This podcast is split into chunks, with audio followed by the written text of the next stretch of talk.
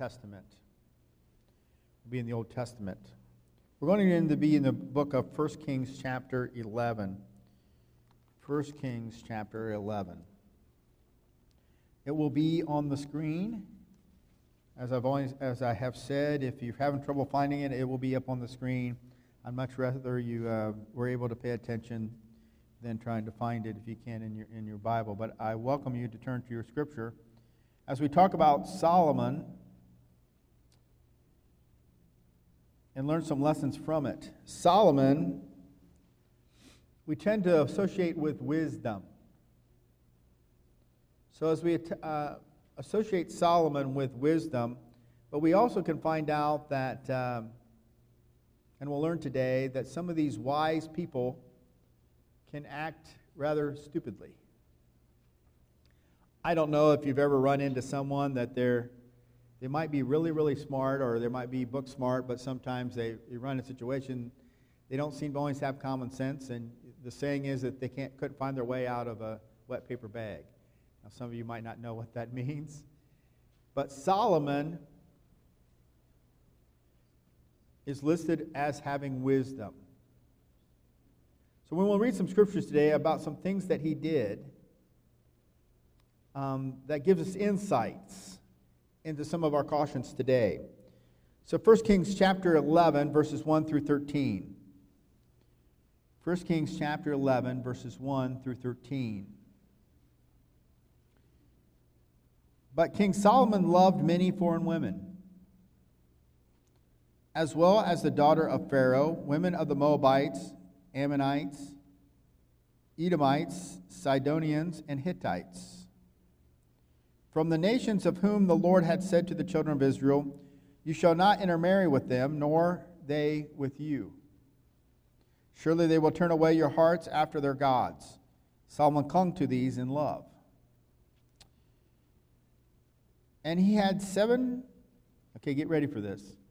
And he had 700 wives, princesses, and 300 concubines, and his wives turned away his heart for it was so when Solomon was old that his wives turned his heart after other gods. And his heart was not loyal to the Lord his God, as was the heart of his father David.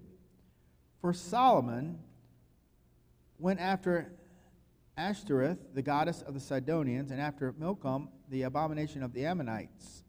Solomon did evil in the sight of the Lord and did not, do, did not fully follow the Lord, as did his father David.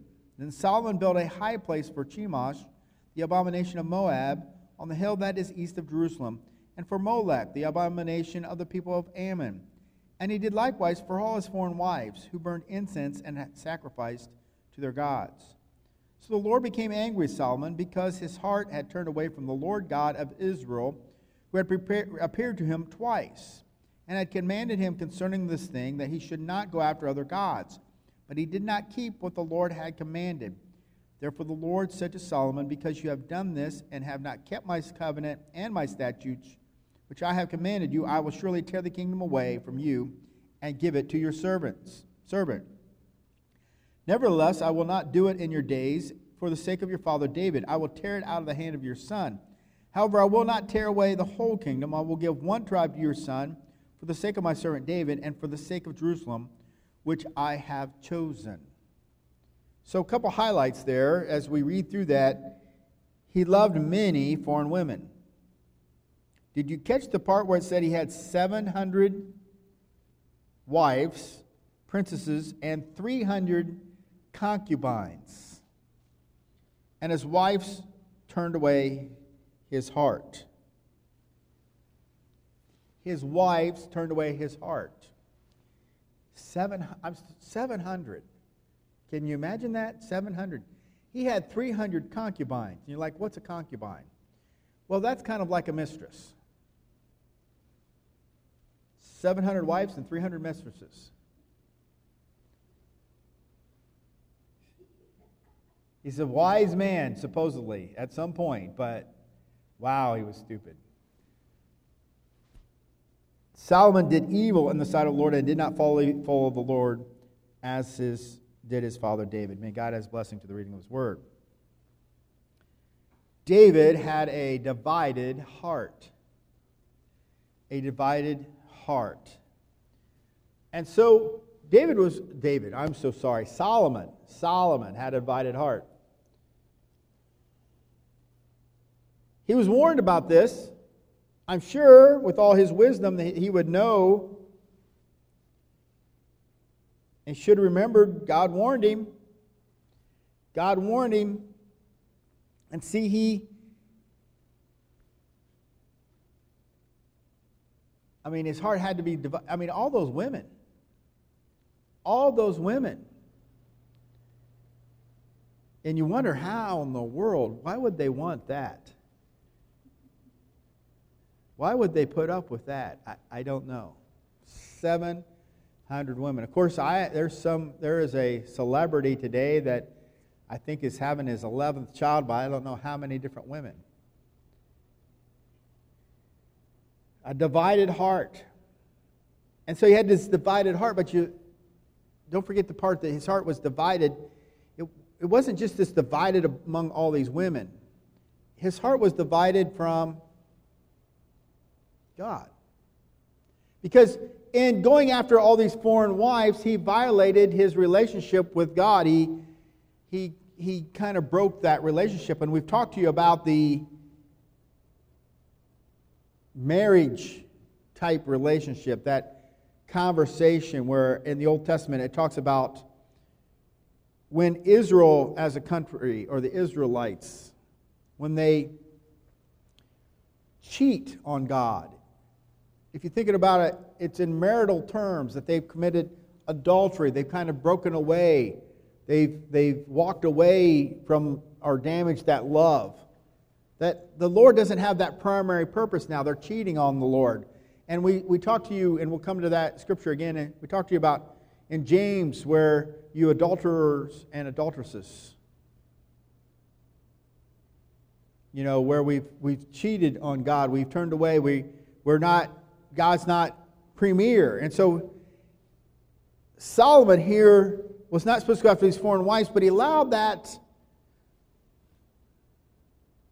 to draw him away. So he allowed his heart to become divided. It wasn't just devoted to God. He had this, these other things, and and and having these other women and lots of them, you get the sense was he searching Thought maybe more women would, you know, that woman, and she doesn't satisfy all, I, I, I'm not fulfilled. So I'm going to go over here, and then that'll make me fulfilled. And I go over here. And, I mean, Solomon tried to fulfill 700 wives, 300 concubines. He could have had fulfillment in God, and God provided a wife, but no, he, he he thought maybe he could fulfill all these, these uh, that emptiness or whatever was going on in his heart, and he got a divided heart 700 women, 300 concubines. And so, what, did they, what happened when he did that? They drew him away. They drew him away. So, as he started losing focus, and he's focused on this, they drew him away. And no doubt he went through a period, if you've been in a relationship with someone, there's probably, you get into this, okay, fine. You're having a debate, you're having a discussion, and you have this okay, fine moment. Can you imagine? I, I, I, can see it that there was this time of appeasement. You know, this get along. Well, you know, I just need to, to compromise. I just need to, to get along. I remember a situation where a group of people thought, well, we're going to go to this, uh, we'll go to the Christian wedding, and, and even though the, the parents, the Hindu parents, won't come to the Christian wedding, but when they have the Hindu wedding, we Christians should go to their wedding to prove that we love them and are accepting. No, we should not. We just embolden, we appease. We do this appeasement, oh, that it's, it's okay. it's okay, I'm going to appease you, and I, I yeah, yeah, I, I'll, I'll make you a temple. I'll uh, allow you to do this kind of thing. I, I will, uh, well, we need to appease this faction of the church in the Christian circles. We need to appease the faction of the church that thinks homosexuality is okay, so we're going to have homosexual ministers. We're not in our church, we're not in our denomination. If our denomination did that, we would leave. Even if we owned a building and we are going to lose the building, we would leave. God's not in this appeasement game. He was not pleased with Solomon. But see, Solomon had this divided heart because he, he was trying to appeal to the 700 wives and 300 concubines. Imagine how hard that would have to be. If you do the math, that's like a thousand, right? A thousand. That's a lot. That's a lot. But see, this appeasement and this compromising, this allowing for it's okay led to what? A backsliding. It's a backsliding. He did evil in the sight of It's a backsliding. Well, you can't backslide, and you. It's a backsliding. He turned back from God. A divided heart drew him away, went through appeasement, and he went through a backsliding. If we turn to the book of Deuteronomy, chapter 7, 1 through 6. Now, if you're in the room and you might have trouble finding that, don't worry about it. I, I want you to stay with me. Just just uh, follow it on the screen. Deuteronomy 7 1 through 6. When the Lord your God brings you into the land which you go to possess, and, he, and has cast out many nations before you the Hittites and the Girgashites and the Ammonites and the Canaanites and the Perizzites and the Hivites and the Jebusites, seven nations greater and mightier, mightier than you. And when the Lord your God delivers them over to you, you shall conquer them and utterly destroy them. You shall make no covenants with them, nor show mercy to them. Nor shall you make marriages with them. You shall not give your daughter to their son, nor take their daughter for your son. For they will turn your sons away from following me to serve other gods. So the anger of the Lord will be aroused against you and destroy you suddenly. But thus you shall deal with them. You shall destroy their altars and break down their sacred pillars and cut down their wooden images and burn their carved images with fire. For you are a holy people to God, the Lord your God. The Lord your God has chosen you to be a people for himself, a special treasure above all the peoples on the face of the earth. God is not going to put up with. He's not one to say, oh, go worship these other gods. Oh, you can you can keep this little idol in the corner and, and let's just let him continue. No, he, want, he says to destroy it. He's a zeal, uh, jealous God. He's not putting up with these false idols. He, idols. he doesn't put up with unrighteousness. He provides us forgiveness, but we're fooling ourselves to think that we can just continue doing whatever we want. And in the churches, we're going through this part of smart people in churches appeasing. Appeasing. We've talked to you recently about virtual signaling. We've talked to you about some of this dividing. In a moment, I want to talk to you to how churches virtue signal. You probably already know that. We just talked about the virtue signal that, hey, we're going to, and they'll say, don't you love people? Yes, we love. God loves everyone.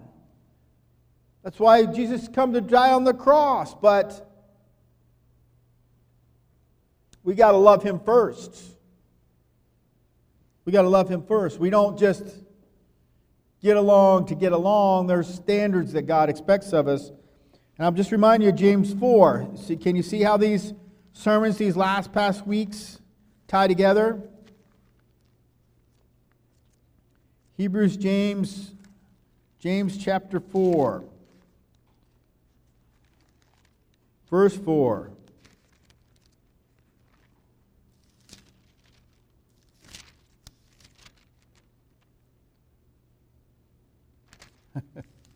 I flipped to the wrong book. Hold on. Adulterers and adulteresses, do you not know that friendship with the world is enmity with God? Whoever therefore wants to be a friend of the world makes himself an enemy of God. So the love of the world is this hostility. It's a hostility with God. All right, so we talked about that to you about a personal level. Now we look at it from a church level. We think about this concept as we have churches that are doing things to appease the world. And then other churches look at those churches and say, hey, they got a lot of people. Maybe we should do what they're doing.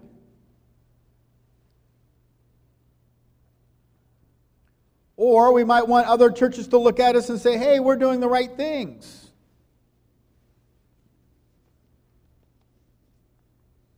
But if we remembered and we think back to that scripture that we were at in Deuteronomy,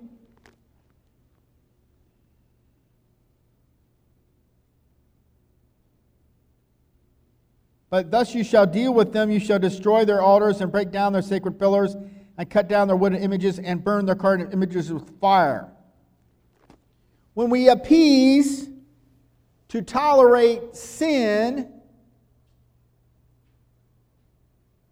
what becomes our standard of morality then in the church? Our standard of morality then becomes the other churches. So we've talked to you about how individually where we're at, but we can also do that as a church, and then we do the same thing as a country. As a country. In Acts 5:29, Peter says, "But Peter and the other apostles answered and said, We ought to obey God rather than men." So you see where, where the question is, is where is your devotion? Is your devotion to God? Or is your devotion to your church, or is your devotion to your denomination, or is your devotion to your country?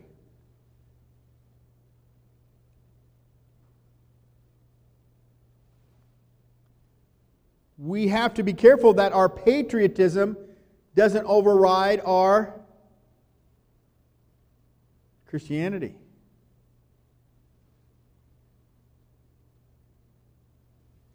Some people would get more upset about what, I would, what would be said about the American flag or if it was sitting in the church in the right location than they would whether I was preaching the gospel or not. Where's my first devotion?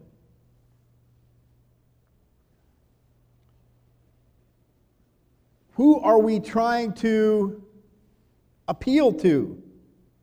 What is our 700 wives and 300 concubines? Who are we trying to say we're doing okay?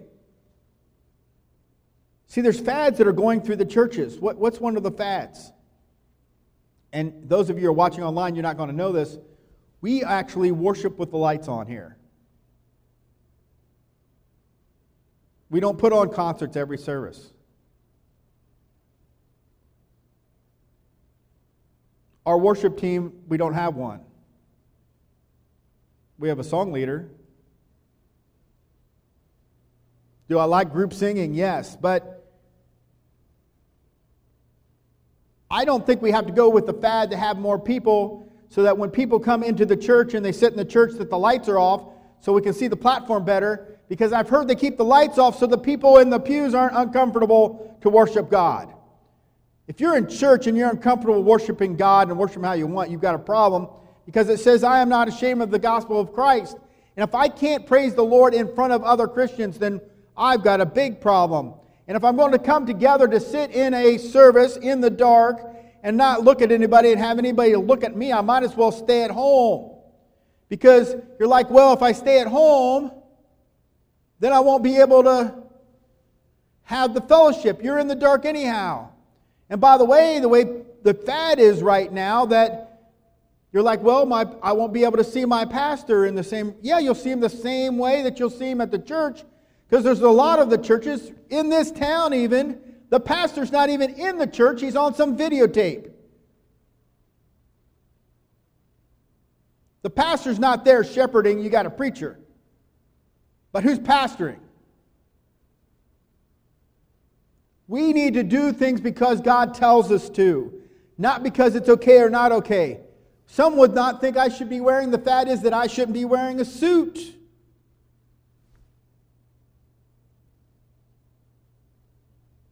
But my role, whether I'm special or not, my role is important. I have reverence for my responsibility. If you go into the courtroom and you you show up and your attorney shows up in his holey jeans and flip flops and a t shirt, exposing all his tats, you're going to take pause. When you look across from it and the other attorney's sitting there and he understands the importance of the moment.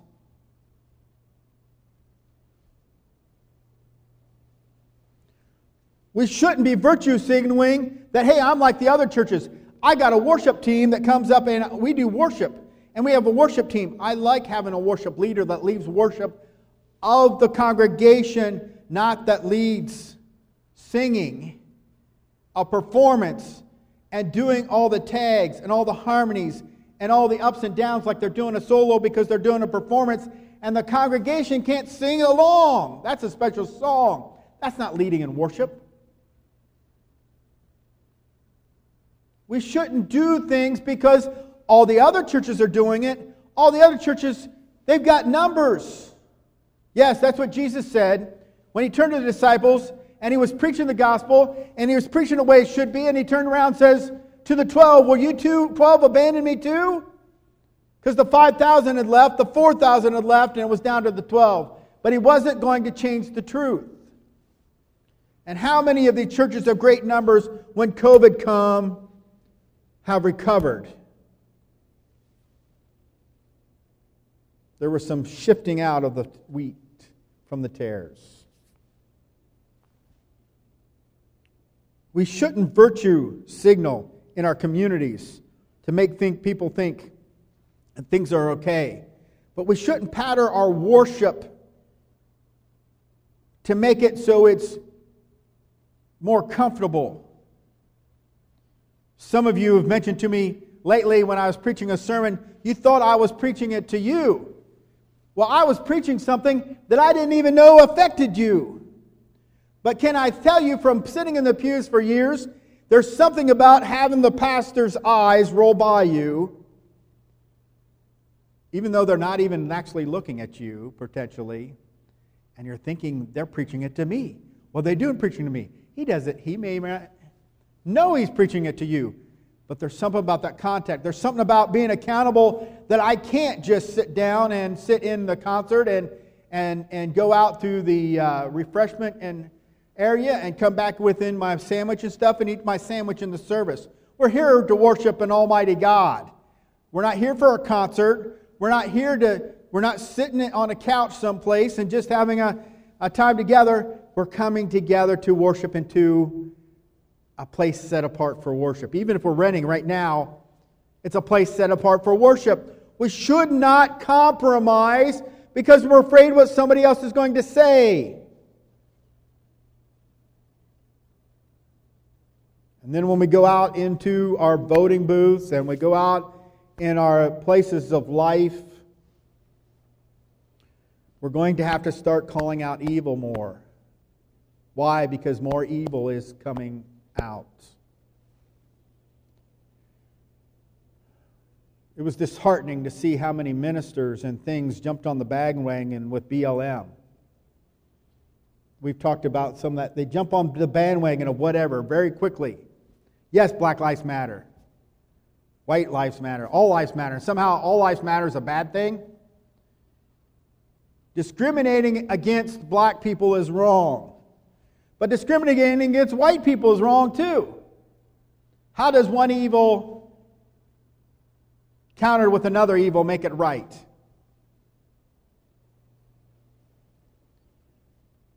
But see, Paul, uh, Solomon had a divided heart. Even though he was wise, even though he had talked to God twice, it tells us we have to be diligent. It says God had visited him twice.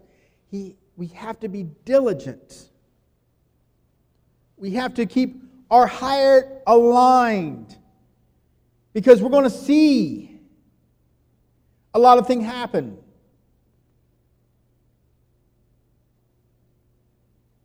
There's going to be some churches popping up. They're trying to pop up a, a, a Methodist church in Marysville that condones homosexuality.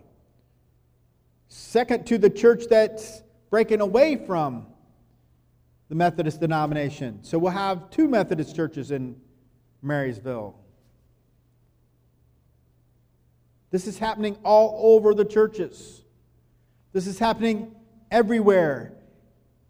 And with the election so strong, it's just more and more and more of it that we have to stay strong for it. I listened to a book out of recommendation of someone else, and it was by Eric Metaxas. I don't know what you think of him or don't think of him, but it was just talking about how the fact that the, the lessons we can learn, and maybe you've seen this, maybe you thought about this.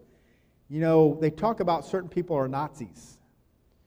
But if you look back to the Germans and, and you look back to Bonhoeffer and some of the things that were happening, the religious just kept appeasing the government and appeasing the government and appeasing the government, even though things that were going on that were evil and wrong.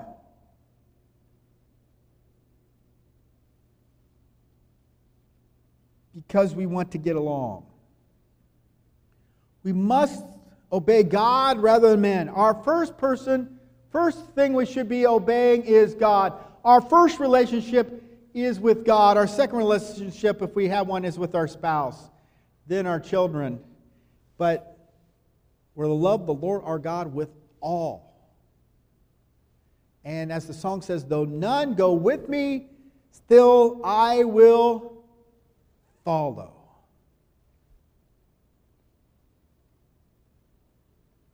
we got to start following. And I believe we are trying to do that. But it's the cautionary tale here that we got to keep diligent to that. And we think about what we should and shouldn't do as a church. We need to think about what would God have us do, not necessarily what everybody else is doing. And it's easy to do because you look and you're like, well, they've got how many thousands of people or hundreds of people, and they got multiple campuses, and they've got all nice this and all nice that. Wouldn't that be great? And God bless them if they're winning souls and discipling them to Jesus. But a gathering of people that are lukewarm doesn't advance the kingdom.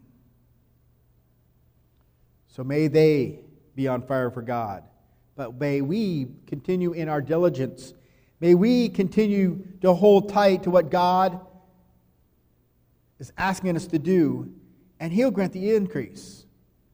Because our country is eroding around us. Immorality is continuing. Immorality is being passed into laws. Marijuana is being encouraged. Psychedelic drugs are being encouraged. Gambling is encouraged. Lawlessness is encouraged. Looting is encouraged. Rioting is, seems to be encouraged. Stealing is encouraged because there's no punishment for these things. Either there's no punishment, and so the, the net effect is there's no law against it, or some of them they're actually legalizing it. So we have to be on our guard. And we need to be prepared. And we need to be diligent and hold fast, regardless of what other people say, regardless of what goes on. And there comes the point, it's not partisan politics to say the government is doing something wrong when they're doing things that are evil. May the Lord help us as we live our lives in a community because we're having a changing landscape. We just had elections, and we're having changes in churches, and there's a lot of battles going on. So I want to encourage you. But first of all, in your own life, don't virtue signal. Be true, be real, be aligned with God, and let that trickle through not only in your personal lives, in your work lives, in our church life, in our church direction, and as citizens, that the Lord might be blessed. Because it's going to be a hard road. It's going to be a hard road. Let's be standing together.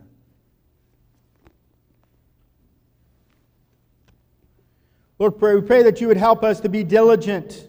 You'd help us to be truthful. We pray that we might put you first place in our life, not second, not divided,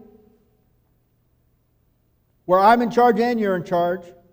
And when I'm in charge, I'm going to do those things to make me feel better about what other people think about me, or maybe what other churches think about me, or whatever pastors think about me.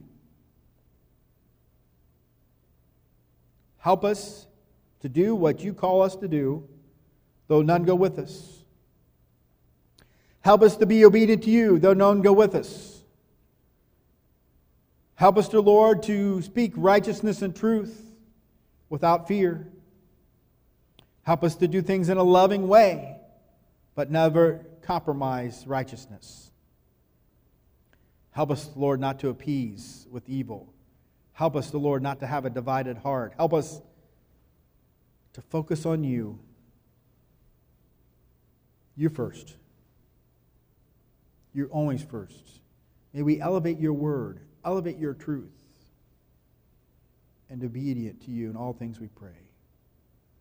In Jesus' name, amen. So, our charge to us as a congregation is as we go out and we think about things.